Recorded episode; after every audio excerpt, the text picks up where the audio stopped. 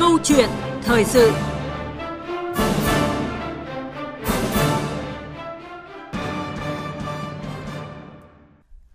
Thưa quý vị, thưa các bạn, trong phiên chất vấn và trả lời chất vấn tại kỳ họp thứ 10 Quốc hội khóa 14 vừa qua, khi mà đặt câu hỏi chất vấn tranh án tòa nhân dân tối cao, đại biểu Trương Trọng Nghĩa, đoàn đại biểu Quốc hội thành phố Hồ Chí Minh đã thẳng thắn nêu rõ vấn đề nan giải nhất hiện nay của ngành tòa án mà theo khảo sát của đại biểu và rất nhiều cử tri phản ánh đó là đạo đức công vụ.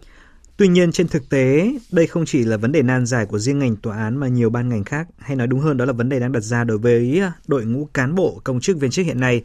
À, chính sự suy thoái về đạo đức công vụ của cán bộ công chức viên chức đã dẫn đến tình trạng quan liêu tham nhũng, lãng phí, bè phái, chạy chức chạy quyền, độc đoán, vi phạm kỷ luật và diễn biến ngày càng phức tạp. Vậy thì cần phải làm gì để nâng cao đạo đức công vụ của cán bộ công chức để những con sâu làm dầu nồi canh này không gây ảnh hưởng đến lòng tin cũng như là cuộc sống của người dân, cản trở sự phát triển kinh tế xã hội của đất nước?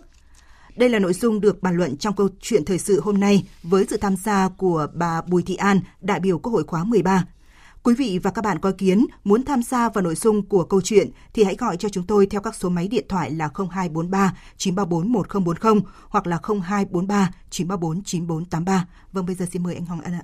Vâng ạ, trước tiên thì à, xin được à, cảm ơn bà Bùi Thị An, đại biểu Quốc hội khóa 13 đã tham gia câu chuyện thời sự hôm nay ạ. Vâng, xin à, kính chào quý thính giả của Đài Tiếng Phát thanh Tiếng nói Việt Nam, xin chào các nhà báo. Vâng, à, thưa bà, trong phiên chất vấn tại à, vừa qua thì đại biểu Trương Trọng Nghĩa cho rằng là đạo đức công vụ không chỉ là vấn đề nan giải của riêng ngành tòa án mà là vấn đề chung đang đặt ra với đội ngũ cán bộ công chức hiện nay. À, quan điểm của bà về vấn đề này là như thế nào ạ? Vâng, tôi thứ nhất tôi cũng đồng tình với cái quan điểm của đại biểu Trương Trọng Nghĩa thành phố Hồ Chí Minh, tức là cái đạo đức công vụ trong ngành tòa án uh, nói riêng là cũng phải nói là đang xuống cấp mặc dù là hiện giờ cũng đã đang có cố gắng nhưng phải nó vẫn vẫn còn rất nhiều những cái cán bộ làm việc trong ngành tòa án là có thể hiện cái đạo đức xuống cấp ừ. hay là không chỉ riêng ngành tòa án mà tôi nghĩ là còn tất cả các ngành khác đều có những hiện tượng như vậy và chính cái hiện tượng này nó sẽ ảnh hưởng rất nhiều đến cái phải nói rằng đến cái niềm tin của những người cử tri khi đến làm việc với cơ quan công quyền và làm cho người ta ngại ngần cả người ta e ngại và cuối cùng không chỉ như cái đề dẫn đâu ngoài chuyện tham yêu tạo ra tham ô tham nhũng cửa quyền quan liêu còn đẻ ra tôi gọi là cái nạn phong bì và nạn cò. Vâng nạn phong bì và nạn cò. Vâng thưa bà. À, thưa bà là bây giờ chúng ta sẽ cùng nghe một à, tổng hợp ngắn của phóng viên đài tiếng nói Việt Nam Ngày 10 tháng 11, cơ quan điều tra Viện kiểm sát dân tối cao đã khởi tố bị can, ra lệnh bắt tạm giam 4 tháng Huỳnh Tấn Đạt, sinh năm 1982, nguyên thư ký Tòa án dân cấp cao tại thành phố Hồ Chí Minh về tội lạm dụng chức vụ, quyền hạn chiếm đoạt tài sản. Ngày 6 tháng 11, cơ quan cảnh sát điều tra công an thành phố Hồ Chí Minh đã khởi tố vụ án khởi tố bị can, bắt tạm giam 7 người nguyên là các cán bộ công tác tại công an phường Phú Thọ Hòa, quận Tân Phú, thành phố Hồ Chí Minh về tội lạm dụng chức vụ quyền hạn trong thi hành công vụ. Những người này gồm thiếu tá Phạm Thanh Tuấn, trưởng công an phường, trung tá Lê Văn Quý, trung tá Lê Văn Hòa cùng phó trưởng công an phường, thượng úy Nguyễn Đăng Chiến, cảnh sát khu vực, đại úy Nguyễn Đức Hiền, đại úy Võ Quang Kế và thượng úy Phạm Ngọc Vi. Công an tỉnh Thừa Thiên Huế vừa ra quyết định khởi tố vụ án khởi tố bị can, bắt tạm giam 5 đối tượng về hành vi thiếu trách nhiệm gây hậu quả nghiêm trọng. Các đối tượng bị bắt giữ gồm Nguyễn Văn Hòa, nguyên chủ tịch Ủy ban dân phường Thủy Xuân, thành phố Huế, Dương Văn Quỳnh, nguyên nhân viên hợp đồng phụ trách địa chính phường Thủy Xuân, Nguyễn Lê Mạnh Hiền, nhân viên chi nhánh văn phòng đăng ký đất đai thành phố Huế, Hà Xuân Dẫn, nhân viên chi nhánh văn phòng đăng ký đất đai thành phố Huế và Hoàng Thiện Tín, chuyên viên phòng tài nguyên và môi trường thành phố Huế. Ngày 31 tháng 5, ông Bùi Quốc Toàn 60 tuổi, trưởng phòng công chức viên chức Sở Nội vụ tỉnh Thanh Hóa bị cơ quan chức năng bắt quả tang khi đang cùng ba đối tượng khác đánh phỏm tại nhà riêng ở khu đô thị Bắc Đại Lộ Lê Lợi, khu Bình Minh. Cũng trong ngày 31 tháng 5, tại huyện Hậu Lộc, tỉnh Thanh Hóa, Ủy viên Ban Thường vụ huyện ủy, Phó Chủ tịch Ban dân huyện Nguyễn Văn Long và trưởng phòng Tài chính Kế hoạch Lê Duy Hưng cũng bị bắt quả tang đang đánh bạc cùng hai đối tượng khác. Cả hai đều là những cán bộ cốt cán, là nguồn quy hoạch cán bộ chủ chốt của địa phương.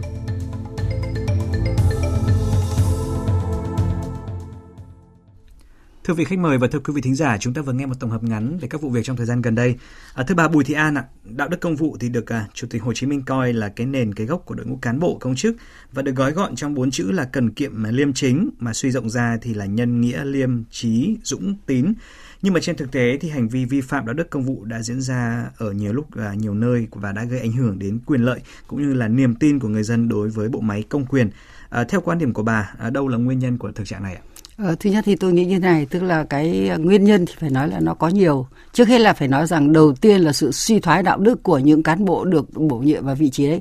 Đáng ra trong những ngành gọi là tư pháp và những vị trí về đến phó chủ tịch huyện những ở trong quy hoạch hay là những cái chỗ công an những cái ngành phải nói là trước đây là tuyển rất khó và quản lý cũng rất chặt cho nên gần như rất ít hiện tượng xảy ra nhưng bây giờ nó xảy ra tương đối nhiều. Tức là gì? Một là chúng ta bổ nhiệm cũng sai, ta quản lý cũng chưa chặt và ta cũng phải nói là nghĩa là cũng để cho sự lỏng lẻo cho nên là trong những chuyện đấy. Hai nữa phải nói rằng tức là chúng ta có chuyện tôi cũng phải nói thẳng về mặt luật pháp thì chúng ta cũng có những có những chỗ tức là ta còn kẽ hở để người ta vận dụng theo kiểu gì cũng được để ừ. người ta hành dân thứ ba nữa phải nói rằng là trong những trường hợp chúng ta chưa minh bạch trong những chuyện trong quá trình làm việc ở những cơ quan công quyền ví dụ như là đáng nhẽ khi cái dân đến làm việc là phải nêu rõ nội dung này thì cần những cái gì bao nhiêu ừ. ngày và các thứ thủ tục như thế nào đấy là cái tôi nghĩ là phải nó cũng có rất nhiều chuyện đấy hai là phải nói là thủ trưởng cơ quan cũng như cơ quan này cái là một là quan liêu không biết được hai là biết mà bỏ qua thì cũng đấy còn cuối cùng tôi nghĩ là bản thân họ đã cho rằng họ được phép như vậy họ không xác định là vị trí của họ tức là họ là công mộc của dân.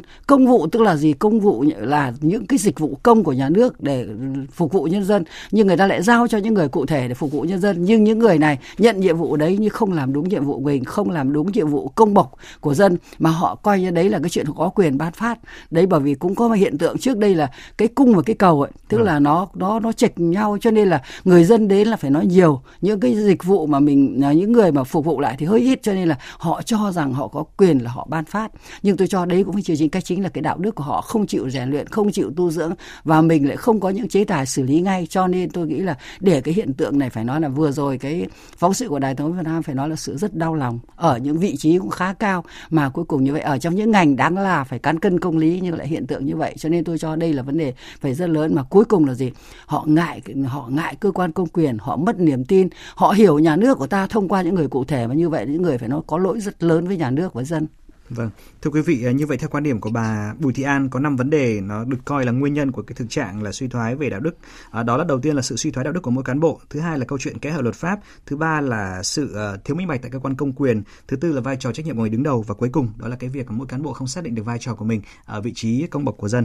À, thưa bà Bùi Thị An ạ, à, chúng ta nói về những nguyên nhân rồi, thì bây giờ chúng ta sẽ nói về những cái cái hệ cái hệ quả ờ, khi mà cái sự suy thoái này không được ngăn chặn kịp thời. Vâng. Hệ quả thì tôi thứ nhất về nói với những người dân mà đến cơ quan công quyền cứ phải đi lại rất nhiều lần và cuối cùng họ thấy mệt mỏi quá và cuối cùng là cuối cùng là đẻ ra tôi gọi là đẻ ra cái tệ nạn phong bì. Vâng. Cứ phải phải chán quá rồi và lại có người gợi ý luôn. Thế cho nên tôi cho đấy là một cái tệ nạn phong bì, tệ nạn phải nói rất là xấu cho vâng. đối với chuyện với với với xã hội chúng ta nhưng mà vâng. đã xảy ra không phải chỉ ở một cơ quan công quyền ở gần như tất cả các lĩnh vực, thậm chí là các bệnh viện cũng có vân vân vân vân cho nên tôi cho đây là một cái cái cái hiện tượng cái tệ nạn tôi gọi là tệ nạn rất không tốt. Đấy vâng. Là đấy là cái thứ nhất. Cái thứ hai nữa là người dân họ đi họ chán cuối cùng phải nói là họ hiểu nhà nước qua những con người cụ thể. Họ mất cả niềm tin họ coi họ coi thường tất cả và cuối cùng họ có một cái tâm lý tức là họ họ họ cho rằng ai cũng như vậy. Mặc ừ. dù tôi biết trong cơ quan nhà nước cơ quan công quyền có rất nhiều người tốt rất nhiều người tận tâm vì dân chứ không phải là tất cả. Nhưng mà chính những con sâu này nó đã làm làm làm ô ô nhiễu các cái cơ quan công quyền của ta và làm cho mọi người hiểu sai cái chuyện đấy. Cho nên là làm những chuyện họ xa chính quyền hơn họ không gần chính quyền và chính cái chuyện mà đã xa dân là sẽ rất nhiều hậu quả. Nên cho nên là, là thứ hai và thứ ba phải nói như này. Trong những trường hợp như vậy thì là sẽ đẻ ra những cái chuyện tức là đưa một số người cán bộ là mất cán bộ thoái hóa biến chất và đưa vào bị mất cán bộ bị kỷ luật hoặc là cuối cùng là phải đưa vào vòng vào lao lý. Rất nhiều người vào lao lý cho nên tôi cho thế còn cái hệ quả cuối cùng tôi nghĩ tức là mọi sự nó chậm trễ lại. Nó ừ. không có hiệu quả trong trong ấy nữa. Nó không bởi vì tất cả mọi chuyện đáng ra chỉ giải quyết một ngày hai ngày nó cứ chậm trễ lại. Đấy là những việc làm ảnh hưởng đến dân ảnh hưởng đến doanh nghiệp và làm cho cho phải nói là sự nặng nề của dân khi mà họ phải tiếp xúc với những cơ quan công quyền cho nên tôi cho đấy là cái mối nguy hiểm nhất mà đấy đi ngược lại những chỉ đạo của bộ, của của bộ chính trị, của trung ương, tức là nhà nước của ta do dân vì dân và của dân cho nên là chúng ta phải phục vụ dân hết lòng, nhưng thực sự họ không làm như vậy, tức là họ đi ngược lại toàn bộ, kể cả hiến pháp nữa. Vâng. À, thưa quý vị, như uh, phân tích của bà Bùi Thị An thì chúng ta thấy rằng là khi mà đội ngũ cán bộ công chức suy thoái về đạo đức công vụ sẽ gây ra những hậu quả rất nặng nề, làm ảnh hưởng đến lòng tin cuộc sống của người dân, cản trở sự phát triển kinh tế xã hội của đất nước. Và điều này càng tai hại nghiêm trọng hơn nếu những người suy thoái đạo đức công vụ đó là những cán bộ công chức trong các cơ quan bảo vệ pháp luật.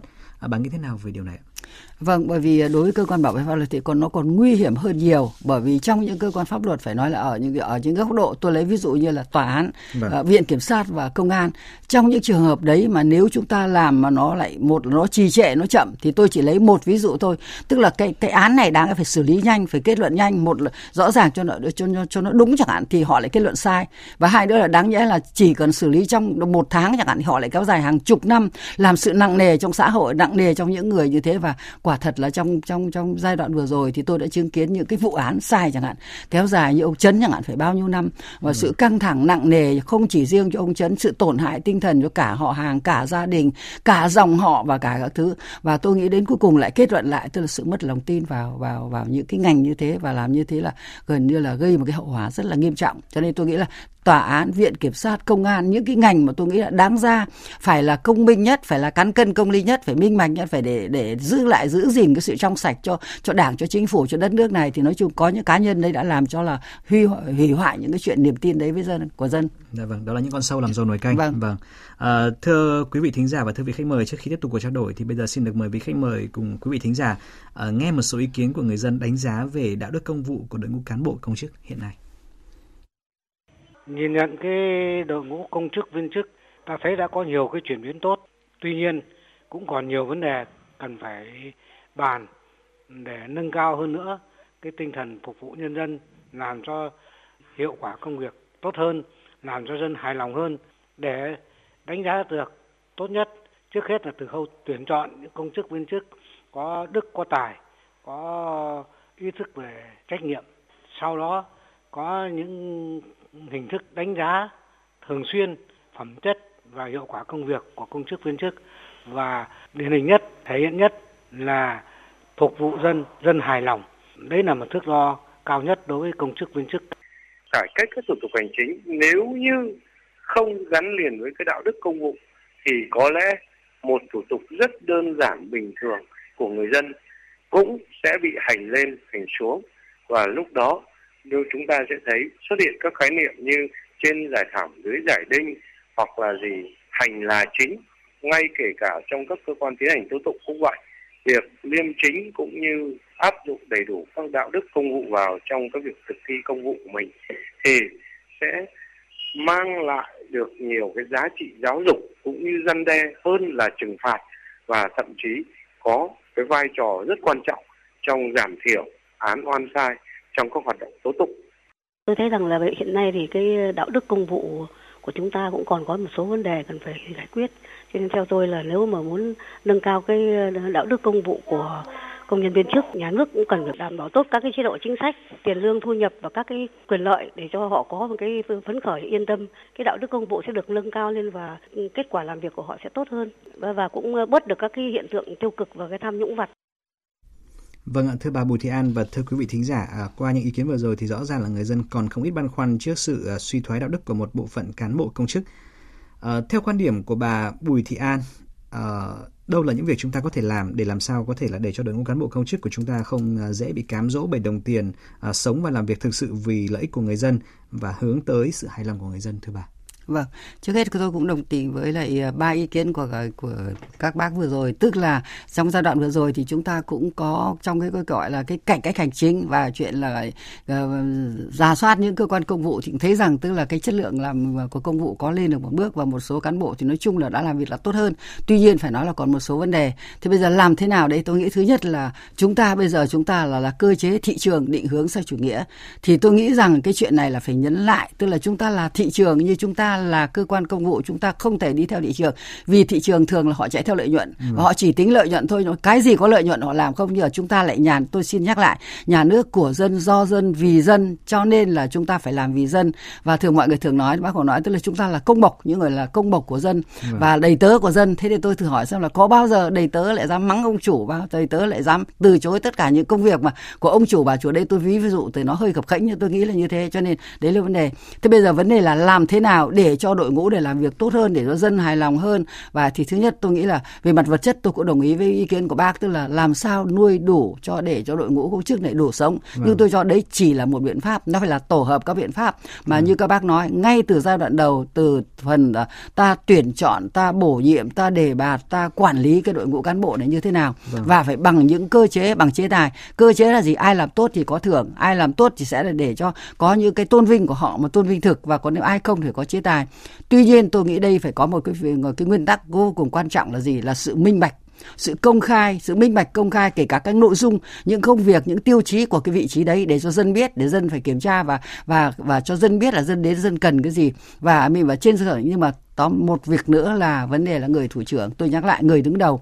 Người đứng đầu ở cơ quan ở cơ quan các cơ quan này các tổ chức này cần phải làm thế nào đấy? Cần phải là có trách nhiệm uh, quản lý thật tốt. Bởi vì có những người người đứng đầu thì không có trách nhiệm.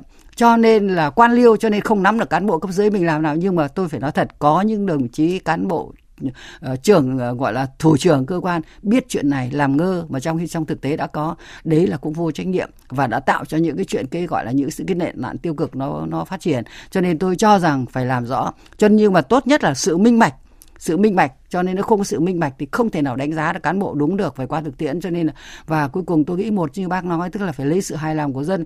Nhưng ngay cả sự lấy ý kiến hài lòng của dân cũng phải có phương thức, chứ nếu không có sự hài lòng cũng lại có những nơi tôi thấy và đánh giá hài lòng 90% thực sự dân vẫn không hài lòng. Cho nên phải có phương thức đánh giá tốt, lấy ý kiến của dân thế nào cho nó đúng. Tôi cho tức là một tổ hợp các giải pháp. Nhưng quan trọng nhất tôi nghĩ tức là nó phải có một cái cái cái luật, cái tiêu chí ví dụ tôi nghĩ có thể nghiên cứu để ban hành cái bộ luật hành chính công thì sẽ quy định rất cụ thể và có cơ chế cụ Dạ, vâng, xin cảm ơn bà. Và thưa bà, lúc này thì có một à, thính giả đã đặt câu hỏi gửi đến chương trình ạ.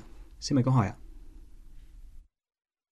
Tôi tên là Phạm Ngọc Thanh ở Gia Lai, xin uh, trao đổi và Bùi Thị An thế này này với uh, chương trình như này là tất cả mọi vấn đề của nhân viên cấp dưới đạo đức công vụ ấy, thì tôi nói một cách chủ quan thế này này người đứng đầu họ biết hết ấy như vậy phải xử lý người đứng đầu trước cái đã. Người đứng đầu không tốt thì để nảy sinh cán bộ, nó như vậy thôi.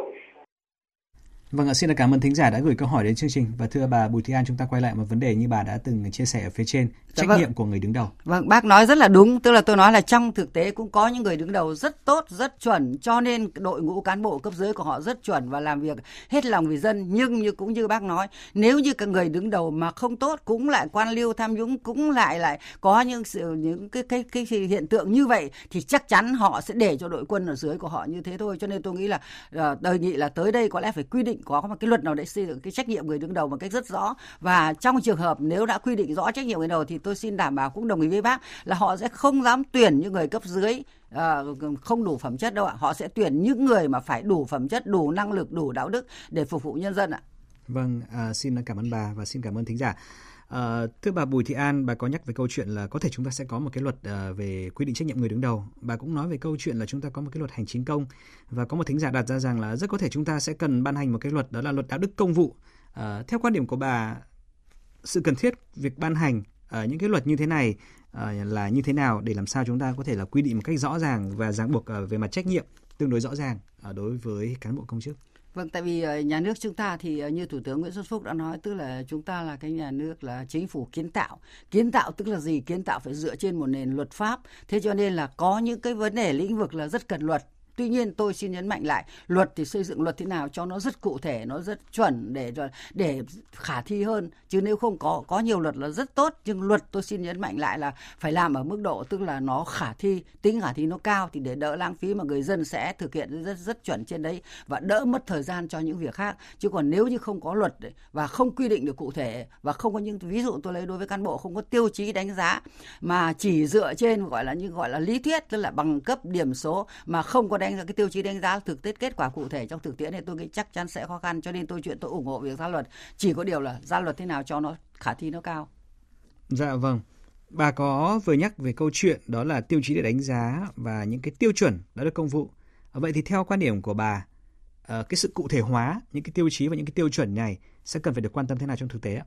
À, tôi cho rằng cái tiêu chuẩn đó là đồ ừ, phải rất là cần cụ thể. Tôi lấy ví dụ trong một trường hợp người giải quyết ở vấn đề nhà đất ở dưới phường thì bao nhiêu hồ sơ đến, anh giải quyết thế nào, anh công khai ra, người ta nộp ngày nào, anh xử lý thế nào, anh công khai chứ còn không thể để cái tình trạng là cứ rền giữ để dân đi dân lại mãi và cứ nói rằng mặc dù luật đất đai đã rõ rồi và cứ không trả lời họ và cứ kéo dài hết năm này năm khác cho nên tôi cho đấy cho nên phải quy định rõ ví dụ hôm nay ờ, nếu nếu là chủ tịch phường phải kiểm tra là cán bộ để chính bao nhiêu người nộp đến hôm nay nộp cái gì, còn vướng cái gì, đây phải cách làm nó phải cụ thể thế. Mà đánh giá trên cơ sở những cái những cái việc cụ thể thế thì mới đánh giá được. Chứ còn bây giờ đến đâu cũng nộp rồi chưa giải quyết và còn nhiều vấn đề này cho tôi tôi là phải đánh giá cụ thể trên cơ sở những việc làm cụ thể của họ. Hay là hôm nay đến người là văn thư chẳng hạn tiếp nhận bao nhiêu cái lưu trữ có tốt không? Uh, lưu trữ có bị mất mát cái gì không? Bao nhiêu người đến đóng dấu chẳng hạn có tức là tóm lại tôi nghĩ là phải trên những việc cụ thể. Chứ còn nếu cứ chung chung là làm rất tốt rất xuất sắc các thứ tôi nghĩ là những hiện tượng là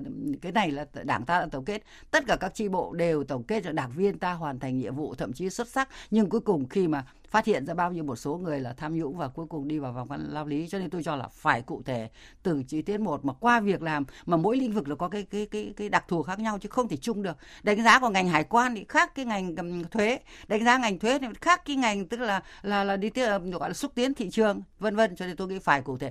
Đây người mới yêu cầu là cái những người thủ trưởng trực tiếp rất quan trọng bởi anh, mới mới đánh giá được như cụ thể. Nhưng anh lại phải trong sáng nếu không thì anh cũng không đánh giá được. Vâng, phải dựa trên những chỉ số đánh giá cụ thể, vâng. những con số cụ thể về kết quả công việc vâng. đã thực hiện. Vâng, thưa quý vị thính giả, Chủ tịch Hồ Chí Minh từng nói rằng là có đức mà không có tài làm việc gì cũng khó, có tài mà không có đức thì là người vô dụng. Cán bộ là cái gốc của mọi công việc, công việc thành công hay thất bại là do cán bộ. Như vậy vấn đề đạo đức công vụ, công chức là vấn đề có tầm quan trọng rất lớn, ảnh hưởng đến sự thành bại của nền hành chính quốc gia. Và để đạo đức công vụ không còn là vấn đề nan giải thì rất cần những giải pháp mạnh mẽ, trong đó cần coi trọng hơn công tác giáo dục đạo đức công vụ đi kèm với những chế tài xử phạt nghiêm minh với những trường hợp à, vi phạm. Có như vậy thì mới tạo được một đội ngũ cán bộ công chức vừa hồng vừa chuyên, luôn tận tâm tận lực phục vụ nhân dân và phụng sự Tổ quốc. Tới đây thì chúng tôi xin à, kết thúc câu chuyện thời sự hôm nay. Một lần nữa xin được trân trọng cảm ơn bà Bùi Thị An, đại biểu Quốc hội khóa 13 đã tham gia chương trình. Cảm ơn quý vị và các bạn đã quan tâm lắng nghe và gửi ý kiến về chương trình.